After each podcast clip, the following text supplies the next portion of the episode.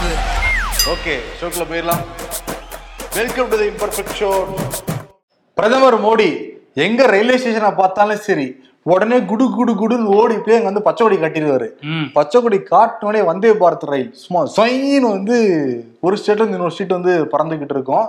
சரி ஓகே வந்து மத்திய அரசு வந்து இந்த வந்தே பாரத் கொண்டு வந்ததை மிக பெருமையா தான் நினைக்கிறாங்க பெரிய கௌரவமா நினைச்சுக்கிட்டு இருக்காங்க. இந்த ஈவெண்ட் எல்லாமே ஒரு ஈவெண்ட் மேனேஜ்மெண்ட் கம்பெனி கொடுத்து தான் பிரதமர் மோடி வந்து தொடங்கி வச்சிருக்காரு. அந்த தகவல் இப்ப வெளியாயிருக்கு. ஆமா. பொதுவா அந்த கல்யாணம் காது குத்து தான் இந்த மாதிரிலாம் ஈவெண்ட் மேனேஜ்மெண்ட்டை கொடுப்பாங்க.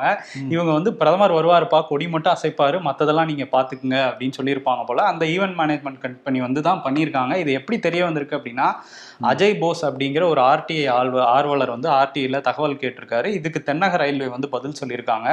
ரெண்டு தொடக்க விழாக்கள் கேட்டிருக்காரு. ஒன்று வந்து சென்னை கோயம்புத்தூர். இங்கே ஏப்ரல் எட்டாம் தேதி தொடங்கி வச்ச அந்த சென்னை கோயம்புத்தூர் வந்தே பாரத் எக்ஸ்பிரஸ்க்கு வந்து மொத்தமா தென்னை தென்னக ரயில்வே வந்து ஒன்று புள்ளி ஒன்று நாலு கோடி வந்து செலவு பண்ணியிருக்காங்க. அதுல ஒன்று புள்ளி சைஃபர் அஞ்சு கோடி வந்து எவோக் மீடியா அப்படிங்கிற ஒரு நிறுவனத்துக்கு கொடுத்துருக்காங்க. இவங்க தான் அந்த ஈவெண்ட் மேனேஜ்மெண்ட் கம்பெனி. அவங்க தான் ஃபுல் ஏற்பாடும் பார்த்துருக்காங்க. அதே மாதிரி திருவனந்தபுரம் காசர்கோடுக்கு வந்து காசர்கோடு ரயிலை திறந்து வைக்கும்போது மைத்ரேயி அட்வர்டைஸ்மெண்ட் ஃபார்ம்ஸுங்கிற ஒரு ஈவெண்ட் மேனேஜ்மெண்ட் கம்பெனிக்கு one point four eight crores வந்து கொடுத்துருக்காங்க. ஸோ இது வந்து ஈவெண்ட் மேனேஜ்மெண்ட் கம்பெனி வச்சு ஏன் நடத்தணும்? தென்னக ரயில்வேக்கு பிஆர்ஓ ரொம்ப ஸ்ட்ராங்காக இருக்காங்க. அவங்களே நடத்தியிருக்கலாம் ஏன் இவங்க வந்து வெளியில மக்கள் பணத்தை இப்படி வீணடிக்கிறாங்க அப்படிங்கிற கேள்வியும் இருக்கு. ஆமா தென்னக ரயில்வேங்கிறது இந்தியாவிலேயே நிறைய எண்ணிக்கை கொண்ட நிறைய ஊழியர்களை கொண்ட மிக பிரம்மாண்டமான ஒரு நிறுவனம். அங்க வந்து யாரும் இந்த ஈவெண்ட் மேனேஜ்மெண்ட் நடத்த முடியாதா? எதுக்கு பிரைவேட்ல கொடுத்தாங்க அப்படின்னு கேக்குறாங்க. இன்னொரு விஷயம் என்னன்னா முதல்ல ஈவெண்ட் மேனேஜ்மெண்ட் கொடுக்குறாங்க அப்புறம் ரயில கொடுப்பாங்க. ம் அதான் எல்லாம் ஒரு ட்ரெய்லர் தான். இந்த இப்போ ப்ரைவேட்டுக்கு ஈவெண்ட்டை தான் கொடுத்துருக்கோம் அடுத்து ரயிலே கொடுக்க போறோம்னு சொல்றாங்க. இன்னொரு விஷயம் என்னன்னா விர்ச்சுவலாகவே திறந்து வைக்கலாம். ஏன் வந்து நேரடியாக வந்து திறந்து வச்சு இவ்வளோ கோடிகளை செலவு பண்ணோம்? ஏன்னா ஒரு பக்கம் ஒடிசால மிகப்பெரிய விபத்து நடந்தது. அந்த டைம்லேயே பார்த்தோம் சிக்னல்ஸ் வந்து பராமரிக்கப்படல. அதில் வந்து காசை போடலாம். மக்கள் வரி பணத்தை எதுக்கு ஒரு விழா வச்சு வீணடிக்கணுங்கிற கேள்வியும் வருது. ஆனா சில இடங்கள்ல விர்ச்சுவலா திறந்து வச்சாரு பிரதமர் மோடி. ஆனா மோஸ்ட் ஆஃப் த இடங்கள்ல இவர் தான் வந்து கொடியை செஞ்சு வச்சுப்பாரு. ஆசை. இந்த சின்ன வயசுல. அந்த குஜராத்ல வந்து ரயில் நிலையத்துல தானே அந்த டிவி திட்டு இருந்தாருன்னு அவர் சொல்லியிருந்தாங்க. அப்ப ஆசைப்பட்டிருப்பாப்புல சின்ன வயசுல இதே மாதிரி கூடி நம்ம காட்டுறோம் அப்படின்னு எய்ம் பண்ணியிருப்பாரு அவரு. இப்ப வளர்ந்தோடனே நைன்டி ஸ்கிட்ஸ் எப்படி சின்ன பசங்களோட காரை ஓட்டி ஆசை தீத்துக்கிற மாதிரி அவர் வந்து பச்சை கொடி காட்டி தீத்துக்கிறாரோ என்னவோ. ஆனா வந்தே பாரத் ரொம்ப பிரியமா பேசுறாங்கல்ல. இதுலயும் பல கேள்விகள் எல்லாமே இருக்கு. இப்ப சென்னை டு பெங்களூர் போறாங்கன்னு வச்சுக்கோங்க. சதாப்தி எக்ஸ்பிரஸ்ல தான் பெரும்பாலும் போவாங்க. அதோடைய டிக்கெட் பாக்குறப்ப எட்நூத்தி எழுபது ரூபா காலையில ஆறு மணிக்கு கிளம்பி அங்க பத்தே முக்காலுக்கு போய் சேருது. சரி. இதே வந்தே பாரத் இருக்குல்ல பத்து நிமிஷம் தான் டிஃபரன்ஸ் ரொம்பலாம் டிஃபரன்ஸ் கிடையாது. சரி இவங்க காலையில விட்டாங்கன்னா மத்தியானம் வந்தே பாரத் விட்டா கூட அது லாஜிக் இருக்கு. காலையில மிஸ் பண்ணுவாங்க மத்தியானம் ரயில பிடிச்சி பெங்களூர் போயிருவாங்கன்ட்டு. அது அடுத்த பத்து நிமிஷத்துக்கு முன்னாடியே வந்து கிளம்புது வந்தே பாரத். இது அஞ்சு ஐம்பதுக்கு வந்தே பாரத் கிளம்புது. ஆறு மணிக்கு சதாப்தி கிளம்புது.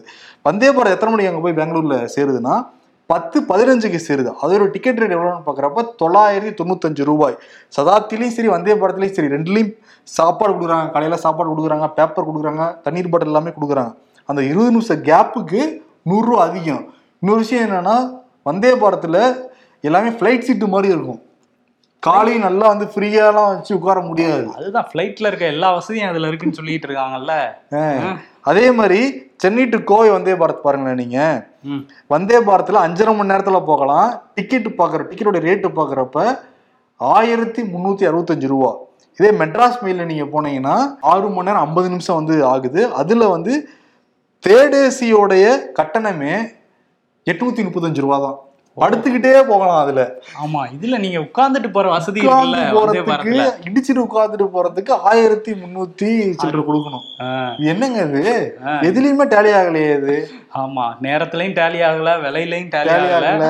ஆனா வந்து அவங்களுக்கு ஏதோ ஓட் டேலி பண்றாங்கன்னு நினைக்கிறேன். ஒவ்வொரு மாநிலமா அந்த நியூஸ்லயே இருக்காருல்ல அந்த மாநிலத்துல அந்த திறந்து வைக்கிற அன்னைக்கு. ஆமா. சோ அதுக்காக தான் பண்றாங்க போல. அதான் கரெக்ட் தான். வந்தே பாரத் திறந்து வச்சாருன்னா அது வந்து இந்தியா முழுக்க ஒரு டாக்கா வந்து இருக்கு. சர்வதேச அளவுலயும் பாத்தீங்கன்னா வந்தே பாரத் அப்படி இப்படிங்கிறாங்க. அது ரயில்வே அமைச்சரே திறந்து வைப்பாங்க. பொதுவா இது வந்து இவர் எல்லா மாநிலத்துக்கும் போகணுங்கிறதுக்காக இவரு ராக்கெட் விட்ட கூட அங்க போய் உட்காந்து பாத்துக்கிட்டு இருப்பாப்ல சைட் டிஸ்ட் மாதிரி. ஓ ஓகே சிவன் அழுகாதீங்க சிவன். கூல்டோம் நாளைக்கு வேற சந்திராயன் த்ரீ விடுறாங்க. நல்ல வேலை பிரதமர் மோடி. இந்தியாவுல இல்ல. இல்ல வந்தாலும் வரட்டும். நம்ம நான் பிரதமர் தானே.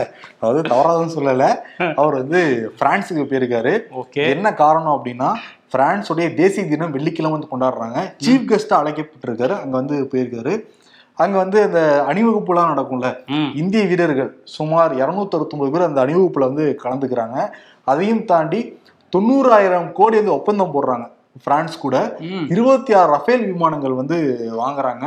மூன்று நீர்மூழ்கி கப்பல்களும் வந்து அங்க வாங்க போறாங்க. ஓஹோ ஏற்கனவே ரஃபேல் வாங்கினதே இங்க பிரச்சனையா போயிட்டு இருக்கு இப்ப இருபத்தாறு புதுசா வேற வாங்குனாங்களா? அதுல பாடம் கத்திருப்பாங்களா இல்லையா? அதனால கரெக்டா வாங்குவாங்க. ஓ கரெக்டா வாங்குறாங்களா? பாப்போம் என்ன பண்றாரு அங்க போயிட்டுன்ட்டு. ஆமா. பாஜக தலைமை இருக்காங்கல்ல அமித்ஷா நட்டா மோடி இவங்கெல்லாம் சேர்ந்து என்ன பிளான் பண்ணியிருக்காங்கன்னா நூத்தி அறுபது தொகுதியில நம்ம வீக்கா இருக்கோம் இந்தியா ஃபுல்லா. அதனால அதை முதல்ல கான்சென்ட்ரேட் பண்ணுங்க. முதற்கட்டமா வந்து அதுல வந்து நம்ம கவனம் செலுத்தலாம்னு சொல்லி எல்லா மாநிலங்களுக்கும் உத்தரவு போட்டிருக்காங்களாம். ஸோ அந்த நூத்தி அறுபது தொகுதி முடிச்சுட்டு தான் மீதி உள்ள முன்னூத்தி எண்பத்தி மூணு தொகுதிக்கு வரப்போறாங்களாம் இந்த நாடாளுமன்ற தேர்தலை ஒட்டி. அதே மாதிரி இன்னைக்கு ஜேபி நட்டா வந்து டெல்லியிலே போய் சந்திச்சிருக்காரு அண்ணாமலை. அவர்கிட்ட கேட்டிருப்பாங்கன்னு நினைக்கிறேன். தமிழ்நாட்டுல எது எது வீக்கான தொகுதின்ட்டு. அவருக்கு ரொம்ப ஈஸி எல்லாமே இருக்கு முப்பத்தொன்பது தொகுதி இருக்கு சார் அப்படின்ட்டு இருப்பாரு. ஸோ அந்த நாடாளுமன்ற தேர்தலை ஒட்டி அந்த பதினெட்டாம் தேதி கூட்டம் நடக்க போதில்ல. கூட்டணி கட்சிகள் கூட்டம். அதை பத்தி தான் அண்ணாமலை கிட்ட நட்டா பேசினதா சொல்லப்படுது. ஆமா. அவர் வேற இந்த வாரம் ஆப்பிரிக்கா கிளம்பி வர போறாரு அண்ணாமலை. சவுத் ஆப்பிரிக்கா போயிட்டு வந்துட்டு போறாராம். அதேதான். அது வந்து பாஜக தேசிய தலைமை உத்தரவு போட்டதுனாலதான் கிளம்ப போறாராம். அதை பத்தியும் பேசியிருப்பாங்க நட்டா கூட. ஆமா அதே மாதிரி இவங்க ரொம்ப ஆயத்தமா இருக்காங்க எதிர்கட்சிகள். அங்க பதினேழு பதினெட்டு சந்திக்க போறாங்கல்ல நைட் டின்னர் டின்னர் பார்ட்டி வேற இருக்கான் ஓஹோ. கார்கே வந்து கொடுக்குறாராம் சோனியா காந்தி வந்து கலந்துக்க போறதா சொல்றாங்க. பாட்னால நடந்த மீட்டிங்ல பதினாறு கட்சிகளுக்கு அழைப்பு விடுக்கப்பட்டிருந்தது. பதினஞ்சு கட்சிகள் வந்து கலந்துக்கிட்டாங்க. ராஷ்டிரிய லோக்தல்ல மட்டும் கலந்துக்கல. ஜெயின் சின்ஹா வந்து அவருடைய குடும்ப விழானால கலந்துக்காம விட்டுருந்தாரு. அவரும் இதில் கலந்துப்பாங்கன்னு சொல்றாங்க. மொத்தம் இருபத்தி நாலு கட்சிகள். இவங்களோட எண்ணிக்கைன்னு வந்து பாக்குறப்ப எம்பிஸ் எண்ணிக்கைன்னு பாக்குறப்ப நூத்தி ஐம்பது பேர் இப்பே இருக்காங்க. நூத்தி ஐம்பது பேர். ஓகே. அவங்க வந்து முன்னூத்தி மூணு தானே இருக்காங்க. இந்த முறை முன்னூத்தி மூணு இருக்காங்க. ஓகே பிஜேபி நெகட்டிவ்ஸ்லாம் இருக்கு. நம்ம எல்லாம் ஒன்னா சேர்ந்தாலே நம்ம முந்நூறுக்கு மேல வாங்கிடலாம் அப்படின்ட்டு நிதிஷ்குமார் சில ப்ரொபோசல்லாம் வந்து கொடுத்துருக்காங்களாம். ஒன் ஆன் ஒன் ஃபார்முலா அதே மாதிரி ஜாயிண்ட் கேண்டிடேட் நம்ம வந்து எல்லாம் ஒத்துமையா இருந்து ஒவ்வொரு தொகுதியிலையும் போட்டி வேட்பாளரை நிப்பாத்தா நிப்பாட்டாம நம்ம எல்லாம் சேர்ந்து ஒரே வேட்பாளரை நிப்பாட்டலாம். அது வாக்குகளை சிதறாம நமக்கு வந்து சேரும் அப்படின்லாம் ப்ரொபோஸ் கொடுத்துருக்காங்களாம் அதை பத்திலாம் அதுல வந்து பேசப்படுறதா சொல்றாங்க. பதினெட்டாம் தேதி தான் ஃபார்முலான மீட்டிங் பதினேழாம் தேதி வந்து ஹாய் ஹவ் ஆர் யூ அந்த மாதிரி. அதான். என்ன சாப்பிட்டீங்க? உங்க உங்க ஊர்ல என்ன பண்றாங்க? பிஜேபி காரங்க. அப்படிங்கிற மாதிரி. ஊர்ல இதை பண்றாங்கிற மாதிரி பேசிப்பாங்களாம். ஓகே சரி பார்ப்போம் பதினெட்டாம் தேதி என்ன நடக்குதுன்ட்டு. ராகுல் காந்தி வந்து பெங்களூருக்கு வருவார்ல பதினேழு பதினெட்டு. ஆமா. அவங்க எப்ப அந்த உச்சநீதிமன்றத்துல மேல்முறையீடு போக போறாங்க? இந்த வாரத்துல போயிருவாங்கன்னு சொல்றாரு ராகுல் காந்தியுடைய வழக்கறிஞர் அபிஷேக் மனு சிங். அவர் வந்து எல்லாம் நாங்க தயார்படுத்திக்கிட்டு இருக்கோம். இந்த முறை நாங்க போனோம்னா நிச்சயம் உச்சநீதிமன்றத்துல வின் பண்ணிடுவோம். கவலை வேண்டாம்னு சொல்லிட்டு ராகுல் காந்தி ஆதரவாளர்கிட்ட வந்து பேசியிருக்காரு. ஓகே. இன்னொரு விஷயம் என்ன ராகுல் காந்தி அந்த துக்லக் லேண்ட் பகுதியில் இருந்தாரு. அங்க வந்து எம்பி பதவி வந்து பறிக்கப்பட்டதுனால சோனியா காந்தி வீட்டில் தான் இப்போ தங்கியிருக்காரு. இப்போ அடுத்து நாடாளுமன்றம் எலெக்ஷன் வர்றப்ப நிறைய பேரை சந்திக்க வேண்டியது இருக்கும். அம்மாவுக்கு வேற லைட்டாக கொஞ்சம் உடம்புலாம் சரியில்லைல்ல அங்க இருந்தா அம்மாவுக்கு தொந்தரவா இருக்கும்னு சொல்லிட்டு இப்போ வீடு பார்த்துக்கிட்டு இருக்காரு. இப்போ தேர்ந்தெடுக்கப்பட்ட வீடுங்கிறப்ப தி ஷீலா தீஷித். டெல்லியுடைய முன்னாள் சிஎம்மா இருந்தவங்க. அவங்க வீடும் தேர்ந்தெடுத்திருக்காராம். அந்த வீட்டில் வந்து ஷீலாவுடைய மகன் சந்தீப் வந்து இருந்திருக்காரு. இப்போ ஒரு ராகுல் காந்தியா அத்தை வீட்டுக்கு வந்து மாறுறாராம் அவரு. இப்போ இசட் பிளஸ் அதிகாரிகள் அந்த வீட்டை அந்த ஏரியாக்கள் எல்லாம் சோதனை பண்ணிட்டு இருக்காங்க அவருக்கு சேஃபா இருக்குமா இல்லையா அப்படின்ட்டு. சேஃப்னு சர்டிஃபிகேட் கொடுத்ததுக்கு பிறகு ராகுல் காந்தி அந்த வீட்டுக்கு குடியேற போறாரு. ஓகே ராகுல் காந்தி குடியேறட்டும். இன்னொரு பக்கம் இந்த ஜூலை பன்னெண்டாம் தேதி நாடு தழுவிய போராட்டம் நாங்க பண்ண போறோம். இந்த குஜராத் உயர்நீதிமன்ற தீர்ப்புக்கு எதிரா அப்படிங்கிற மாதிரி சொல்லியிருந்தாங்கல்ல. காங்கிரஸ் தலைமையில இருந்து இங்க த ஆந்திரால வந்து ஆயிரம் பேருக்கு மேல கூடியிருக்காங்க. அஹ் கர்நாடகால மூவாயிரம் பேருக்கு மேல கேரளாலையும் மூவாயிரம் பேருக்கு மேல கூடி ஒரு பெரிய போராட்டத்தை நடத்தியிருக்காங்க ஒவ்வொரு மாநில தலைநகரத்திலையும். சரி இங்க என்ன நடந்திருக்கு? வாயில கருப்பு துணி எல்லாம் கட்டிக்கிட்டு வேற போராட்டம் பண்ணாங்க. சைலண்ட் ப்ரொடெஸ்ட்னு பேர்லாம் வச்சாங்க. பேர் வச்சிருந்தாங்க பண்ணாங்கல்ல. சரி இங்க என்ன நடந்திருக்கு? அப்படின்னு சொல்லிட்டு நம்ம நிருபர் வந்து விசாரிச்சிருக்காரு கோபாலகிருஷ்ணன். ஏன்னா பதினொன்னாம் தேதி வரையும் எந்த அறிவிப்புமே வரல. எங்க போராட போறோம் என்னங்கிறது. விசாரிக்கும் போது என்ன சொல்லியிருக்காங்க? இல்ல இங்க மழையா இருக்குப்பா.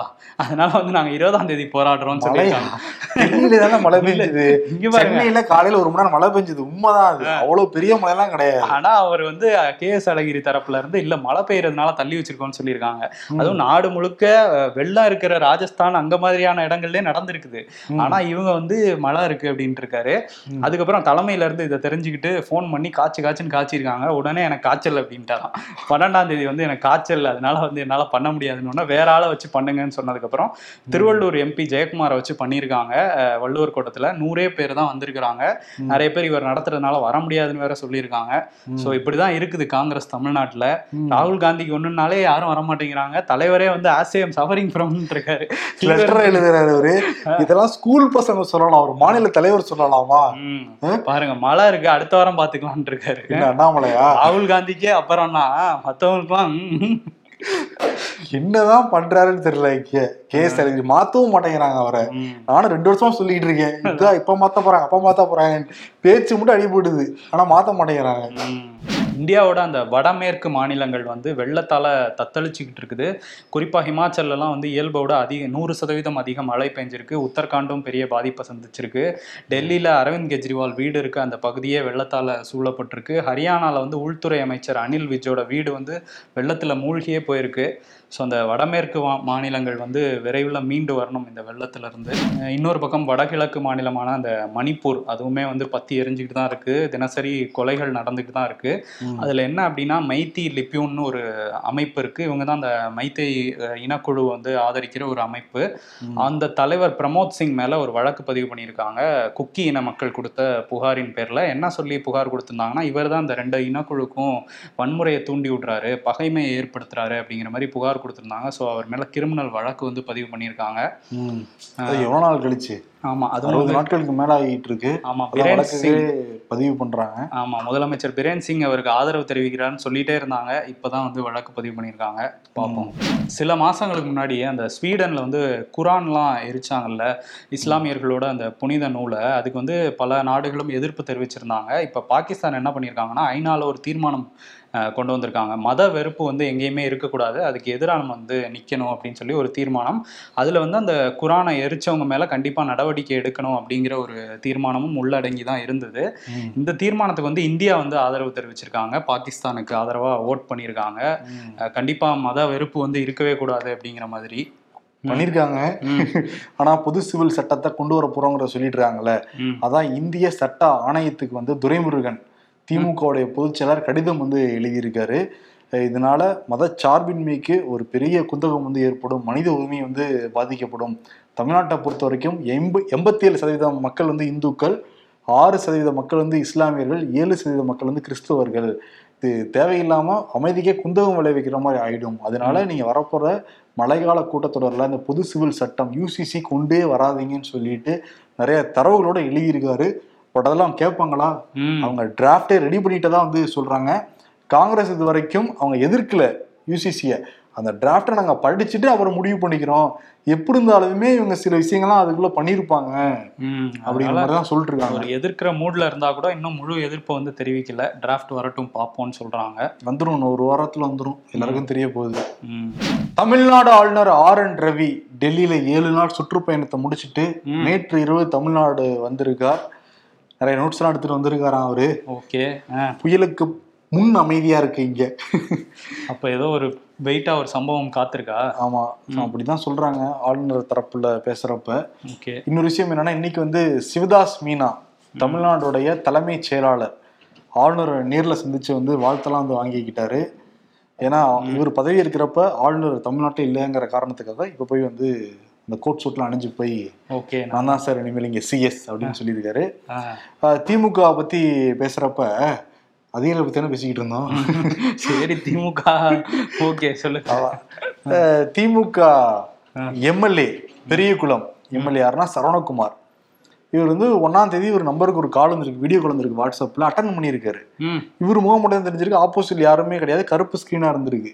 அப்புறம் சில நிமிடங்களே இவருக்கு ஒரு மெசேஜ் வந்திருக்கு. இவர் ஏதோ ஒரு பொண்ணுகிட்ட ஆபாசமா சேட்டிங் பண்ற மாதிரி அந்த இது. வந்தோடனே அதிர்ந்து போயிருக்காரு இவர். என்ன பண்றதுன்னு இவருக்கு தெரியவே இல்லை. அந்த கும்பல் என்ன பண்ணிருக்காங்கன்னா பணம் கேட்டு மிரட்டிருக்காங்க சரவணகுமாரை. மூணாம் தேதி ஐயாயிரம் பணம் கொடுத்துருக்காரு. எட்டாம் தேதி திருப்பி ஐயாயிரம் பணம் கொடுத்துருக்காரு அவர் பேசாம விட்டுருக்கலாம்ல. திரும்ப திரும்ப பணம் கேட்டு அவர் வந்து மிரட்டிருக்காங்க. உடனே சைபர் கிரைம்ல வந்து புகார் கொடுத்துருக்காரு. இப்போ வந்து சைபர் கிரைம் போலீஸார். எம்எல்ஏங்கிறனால இவ்வளவு நாளா வெளியே வராம இருந்திருக்கு. இப்போ அந்த மேட்ரு வந்து லீக் ஆயிருக்கு. இப்போ அந்த யாரை ஏமாத்துனாங்களோ அவங்கள பிடிக்கிறதுக்காக ராஜஸ்தான் கிளம்பி போயிருக்காங்களாம். அந்த சிம் கார்டு வந்து மேகாலயாவாம். வங்கி கணக்கு இங்க வேற ஒரு மாநிலம் மகாராஷ்டிராவா பேசுன நபர்கள் ராஜஸ்தான்ல இருந்து பேசியிருக்காங்களாம் எத்தனை மாநிலம் சம்மந்தப்பட்டிருக்கு பாரு ஒரு கிரைமுக்கு? ஆமா அதுவும் எம்எல்ஏ கிட்டே இப்படி ஒரு ஆட்டம் காட்டியிருக்காங்கன்னா மத்தவங்களும் ரொம்ப கேர்ஃபுல்லா தான் இருக்கணும். ஏன்னா இந்த மாதிரி சைபர் கிரைம் வந்து நாளுக்கு நாள் அதிகரிச்சுக்கிட்டே தான் ரொம்ப அதிகமா இருக்கு. இப்ப நமக்கே யாராவது தெரியாத ஒரு மெசேஜ் பண்ணாங்கன்னு வச்சுக்கலாம் அந்த டெக்ஸ்ட்டை பாக்குறப்பே தெரிஞ்சிடும். ரிப்ளை எல்லாம் பண்ணவே உடனே அது பிளாக். தான் அது ஏன்னா நம்ம அக்கௌண்ட் ஒண்ணு இல்லைன்னு வச்சுக்கோ. எதுக்கு. திராவிட மாடல்னு முதல்வர் நிறைய இடங்கள்ல சொல்லிக்கிட்டு இருக்காரு. திராவிட மாடல் ஆட்சியில பாருங்க பாலாரம் தேனாரமா ஓடுது அப்படின்லாம் பேசிட்டு இருக்கிறப்ப நடுவில் முத்துசாமி வந்து. காலையில ஏழு மணிக்கு டாஸ்மாக் ஓபன் பண்ணி ஒன்பது மணி நான் க்ளோஸ் பண்ணலான்னு ஒரு கோரிக்கையெல்லாம் வந்திருக்கு. அப்படின்னு வார்த்தை தான் பேசினாரு. எல்லாம் திராவிட மாடல் வச்சு இதான் திராவிட மாடல்லாம் கேட்க ஆரம்பிச்சாங்க. பயங்கரமான பேக் ஃபேர் அந்த ஸ்டேட்மெண்ட்டுக்கு. இப்ப அந்த மாதிரிலாம் எதுவுமே நாங்க கொண்டு வர போறது இல்லப்பான்னு சொல்லிட்டு ஒத்துக்கிட்டாரு. முத்துசாமி சரண்டர் ஆயிருக்காரு. ஆமா நைன்டி எம்எல்மே நாங்க பேசிக்கிட்டு தான் இருக்கோம் அப்படிங்கிற மாதிரி சொல்லியிருக்காரு. என்னன்னா பால குளத்துல போட்டு பாத்துருக்காங்க. எப்படி ரியாக்ட் ஆகுதுன்னு. அதுதான். குளத்துல இருந்து கல் திருப்பி அவங்களையே வந்திருக்கு. ஐயோ இந்த குளம் வேற மாதிரி இருக்கேன்ட்டு பேக் அடிச்சிருக்காங்க. ஆஃப் ஆயிட்டாங்க. டாஸ்மாக் பத்தி பேசும்போது அந்த செங்கல்பட்டுல சார்பு ஆய்வாளர் ராஜா வந்து கொடூரமா ஒருத்தரை ஒரு முதியவரை தாக்குனாரு. கெட்ட வார்த்தைகள்லாம் திட்டியிருந்தாருல. அவருக்கு வந்து எப்பவும் போல ஒரு தண்டனை கொடுத்துருக்காங்க. ஆயுதப்படைக்கு மாத்தி வச்சிருக்காங்க. விளக்கம் கேட்டிருக்காங்களாம். ஏன் தாக்குனீங்க? அப்படின்ட்டு. ஆனா இது இந்த மாதிரி எப்பவுமே ஆயுதப்படைக்கு தான் மாத்துறாங்க. கடுமையான தண்டனைகள் இல்லாதனால. இது தொடர்ச்சியா நடந்துகிட்டே தான் இருக்குது. அந்த கடையில் அந்த பத்து ரூபா வாங்கின ஊழியர் ரத்னவேலை வந்து சஸ்பெண்ட் பண்ணியிருக்காங்க. அந்த கடையோட மேற்பார்வையாளர் பிரபாகரனை வந்து வேற கடைக்கு மாத்திருக்காங்க. ஆக்சுவலி சஸ்பெண்ட் பண்ணா தமிழ்நாடு இருக்க எல்லா கடை ஊழியரையுமே சஸ்பெண்ட் பண்ணணும். எல்லா கடையிலயும் அந்த பத்து ரூபா வாங்கிட்டு தான் இருக்காங்க. இது அரசாங்கத்துக்கு தெரியும் இப்ப அமைச்சரா இருக்கல முத்துசாமிக்கும் தெரியும் முன்னாடி அமைச்சரா இருந்த செந்தில் பாலாஜிக்கு தெரியும் அதுக்கு முன்னாடி ஏடிஎம்கேவா இருந்தப்ப அவருக்கும் தெரியும். காலகாலமா தெரியும். நடந்துட்டு இருக்கிறதா இது. ஆமா. ஆனா வந்து ஒருத்தரை மட்டும் இப்ப இந்த வீடியோ வெளியாச்சுன்னா அவரை மட்டும் டிரான்ஸ்ஃபர் பண்றது இல்ல சஸ்பெண்ட் பண்ணி வைக்கிறது. ஆமா. வீடியோ வெளியானா நடவடிக்கை அப்படிங்கிற மாதிரி தான் இருக்கு. அது இன்னொரு விஷயத்துலயும் அதே மாதிரி தான் இருக்கு. பல்வீர் சிங் இருக்காருல அந்த பல் புடுங்கினார்ல அம்பாசமுத்திரத்துல ம். அவர் மேல சிபிசிஐடி வழக்கு வந்து போயிட்டு இருக்குது ஆனா வந்து அவர் இப்போ வரையும் கைதும் பண்ணல. புகார் கொடுத்து நூத்தி இருபத்தஞ்சு நாள் ஆயிடுச்சு. அது வழக்கு பதிவு பண்ணி எழுபத்தி மூன்று நாட்களுக்கு மேல ஆகுது. இப்போ வரையும் சார்ஜ் ஷீட் கூட ஃபைல் பண்ணல அப்படிங்கிறது தான் நிலைமை இதுதான் சிஎம் சொல்லியிருந்தாரா? காவல்துறை மந்திரி ஆறு மாதமாக காவல்துறை ரொம்ப சிறப்பா செயல்படுது. எனக்கு திருப்திகரமா இருக்கு அப்படின்னு சொல்லியிருந்தாருல. அதுல ஒண்ணுதான் இந்த சம்பவம். ஆமா பல்வீர் சிங்கை ஏன் காப்பாத்த நினைக்கிறாங்கிறதே தெரியல. அந்த ஏரியா மக்கள்லாம் அவர் மேல கோவத்துல தான் இருக்கிறாங்க. ஏன்னா பல்ல பிடிங்கி ஒரு கொடூரமான சம்பவத்துல பண்ணியிருக்காரு. எப்படி பிஜேபிக்கு வந்து இந்த பிரிஜ்பூஷன் சரண் சிங் மேல அப்படியே பாதுகாக்கிறாங்கல்ல? அந்த மாதிரி இந்த இங்க இருக்கிறவங்க இவர் வந்து பாதுகாத்துக்கிட்டு இருக்காங்க. ஆமா. இவரை பாதுகாக்க பாதுகாக்க அரசாங்கத்துக்கு தான் மிகப்பெரிய கெட்ட பேர். அதை எப்ப புரிஞ்சுக்க போறாங்கன்னு தெரியல திமுக அரசு. தென்காசியுடைய எம்எல்ஏ பழனி நாடார். இவர் வந்து முன்னூத்தி எழுபது வாக்குகள் வித்தியாசத்துல வெற்றி பெற்றிருக்காரு. யாரை எதிர்த்துனா ஏடிஎம்கே உடைய வேட்பாளர் செல்வ மோகன்தாஸ் பாண்டியன் எதிர்த்து. இவர் வந்து காங்கிரஸ் கட்சியை சேர்ந்தவர் தான் பழனி நாடார். முன்னூத்தி எழுபது ரொம்ப கம்மியா தானே தெரியுது. உடனே வந்து செல்வ மோகன்தாஸ் பாண்டியன் உயர்நீதிமன்றத்துல வழக்கு போட்டிருந்தாரு. இல்ல இல்ல ரீகவுண்டிங் பண்ணணும் ஏதோ ஒரு கோல்மால் பண்ணிட்டாங்கிற மாதிரி வழக்கு தொடுத்தோடனே இப்ப நீதிமன்றம் உத்தரவு போட்டிருக்கு. ரீகவுண்டிங் உத்தரவு போட்டோடனே காலையில தென்காசி இவங்க சப் கலெக்டர் லாவண்யா தேர்தல் அலுவலராக வந்து செயல்படுறாங்க இன்னைக்கு. ஓகே. அவங்க முன்னாடி திருப்பி ரீகவுண்டிங் போஸ்டல் ஓட்டுல இருந்து என்ன ஆரம்பிச்சிருக்காங்க. பட் இது வரைக்கும் முடிவுகள் வரல. ஆமா. வந்தா ஒருவேளை வந்துச்சுன்னா காங்கிரஸ்க்கு ஒரு எம்எல்ஏ போறது கூட வாய்ப்பு இருக்குன்னு சொல்றாங்க. ஏன்னா முன்னூத்தி எழுபது பார்ப்போம் கவுண்டிங் முடியட்டும். ஆமா. என்னங்கிறது பார்ப்போம் இன்னொரு விஷயம் என்னன்னா. இதே மாதிரி போனாச்சின்னு நடந்தது. இப்ப சபாநாயகரா இருக்காருல்ல. அப்பாவு. ஆ. எண்ணிலாம் முடிச்சிட்டாங்க. கரெக்டா ரிசல்ட் அனௌன்ஸ் பண்றப்ப நீதிமன்றம் வந்து ரிசல்ட் அனௌன்ஸ் பண்ணக்கூடாது அப்படின்னு சொன்னாங்க. எண்ணி முடிச்சாலும் நீதிமன்றம் திருப்பி தலையிடலாம் முன்னாடி உதாரணம் இருக்குல்ல தமிழ்நாட்டுல. ஆமா இருக்குது. ஓகே இன்னொரு பக்கம் வந்து இந்த ராக்கெட் இன்னைக்கு விட போறாங்கல்ல? நாளைக்கு விட போறாங்க. நாளைக்கு விட போறாங்க. நாளைக்கு வந்து ரெண்டரைக்கு ரெண்டு முப்பத்தஞ்சு மணிக்கு சந்திராயன் த்ரீ அப்படியே விண்ல பறந்து அப்படியே நிலாவுல போய் இறங்க போகுது. அங்க வந்து நிறைய ஆராய்ச்சி எல்லாம் பண்ண போறாங்களாம். இந்த தரை மண் அப்புறம் நிலநடுக்கம் அதெல்லாம் பல விஷயங்கள் பண்ண போறாங்களாம். அதனால நாம பிரார்த்தனை செஞ்சுப்போம். இயற்கை கிட்ட நல்லபடியா போய் நிலவுல இறங்கணும் அப்படின்னு. இன்னைக்கு வந்து இந்த விஞ்ஞானிகள் எல்லாருமே அது ஒரு மாடல் எடுத்துட்டு போய் திருப்பதி பெருமாள்கிட்ட வச்சு அங்க வந்து பூஜை புனஸ்காரம்லாம் வந்து பண்ணிருக்காங்க. ஓகே ஆமா. சரி. இன்னொரு பக்கம் அந்த ராக்கெட்டுக்கு வந்து ஜிஎஸ்டி கிடையாதாமே. ஆமா. நல்ல வேலைப்பா ராக்கெட் ஜிஎஸ்டி இல்ல இல்லாட்டி என்ன எவ்வளவு கஷ்டப்பட்டு இருப்பாங்க சயின்டிஸ்ட் எல்லாம்? நீங்க ஒரு ராக்கெட் வாங்கி விடலாம்ல? ஜிஎஸ்டி தான் இல்லையா? எலான் மஸ்கா ராக்கெட் விடுறதுக்கு. பேப்பர் வேணா செஞ்சு. உன் பிளேஸ்க்கு விடுறேன் பிளேஸ்ல இருந்து. வச்சுக்கோ. அதுக்கு பேப்பருக்கு ஜிஎஸ்டி உண்டு. அதனால நீங்க அதெல்லாம் வேணாம். நாட்டோ கூட்டமைப்போட உச்சி மாநாடு வந்து லித்துவேனியால வந்து நடந்து முடிஞ்சிருக்கு. இரு- இரண்டு நாட்கள் நடந்தது. முதல் நாள்ல வந்து உக்ரைனை பத்தியே பேசல. உக்ரைன் நாட்டோல சேர்த்துக்கலாமா வேணாமா அப்படிங்கிற மாதிரியே. அதனால வந்து ஜெலன்ஸ்கி வந்து ரொம்ப கோவமாவே பேசியிருந்தாரு. ஏன்னா நாட்டோல சேர்றேன்னு சொல்லி தான் இவ்வளவு பெரிய போரே நடந்துட்டு இருக்கு ஆனா எங்களை நீங்க சேர்த்துக்கிறேங்கிற மாதிரி சேர்த்துக்கிற மாதிரியே தெரியல அப்படின்னு சொல்லி கோவமாவே பேசியிருந்தாரு. ரெண்டாவது நாள் அவரே போய் கலந்துக்கிட்டாரு அங்க.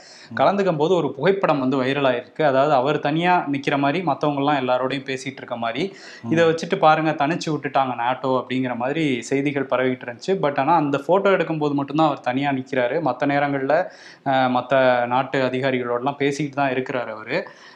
ஸோ அதனால நாட்டோல சேர்த்துக்கங்கிறது ஜெலன்ஸ்கியோட கோரிக்கையா இருக்கு. ஜெலன்சிக்கு வந்து இழப்புகள் ரொம்ப அதிகம். அந்த நாட்டு மக்கள் எவ்வளோ ஆயிரம் பேர் வந்து இறந்து போயிருக்காங்க. நிறைய பொருள் இழப்புகள் ஏற்பட்டிருக்கு. அந்த நாடு திரும்பவும் பழையபடி மீண்டு வரத்துக்கே பல ஆண்டுகள் ஆகும் அப்படின்லாம் வந்து சொல்றாங்க. ம். ஆனா நேட்டோவில் ஒரு நாடு ஜாயின் பண்ணணும்னா எல்லை நாடுகள் கூட பிரச்சனை இருக்கக்கூடாது. அதுதான் மெயினான கண்டிஷன் அது எப்படி வந்து இப்போ ரஷ்யா கூட எப்பயுமே பிரச்சனை தான். சேர்றேன்னு சொன்னதுனாலே இவ்வளவு பெரிய பிரச்சனையா இருக்கு. ம். ஸோ பார்ப்போம் என்ன பண்றாங்க நாட்டோன்ட்டு.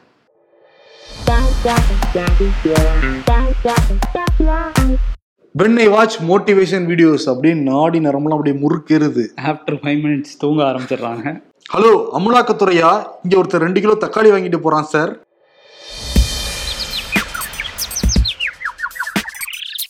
எத்தனை ஆபரேஷன் செய்தாலும் தண்டனையில் இருந்து செந்தில் பாலாஜி தப்ப முடியாத அண்ணாமலை. அந்த அளவுக்கு ஆபரேஷன் தாமரையை முடுக்கி விட்டுருக்கீங்க போல. புதுசா செயற்கைக்கோள் ஏவர கம்பெனி ஆரம்பிக்க போறீங்களா? டோக்கன் வாங்கிட்டு கியூல நில்லுங்க தம்பி. ஜிஎஸ்டி இல்லைன்னு சொன்னதுனாலயா? அரசியல்ல இதெல்லாம் சாதாரணமாப்பா. விருது பிரதமர் மோடிக்கு.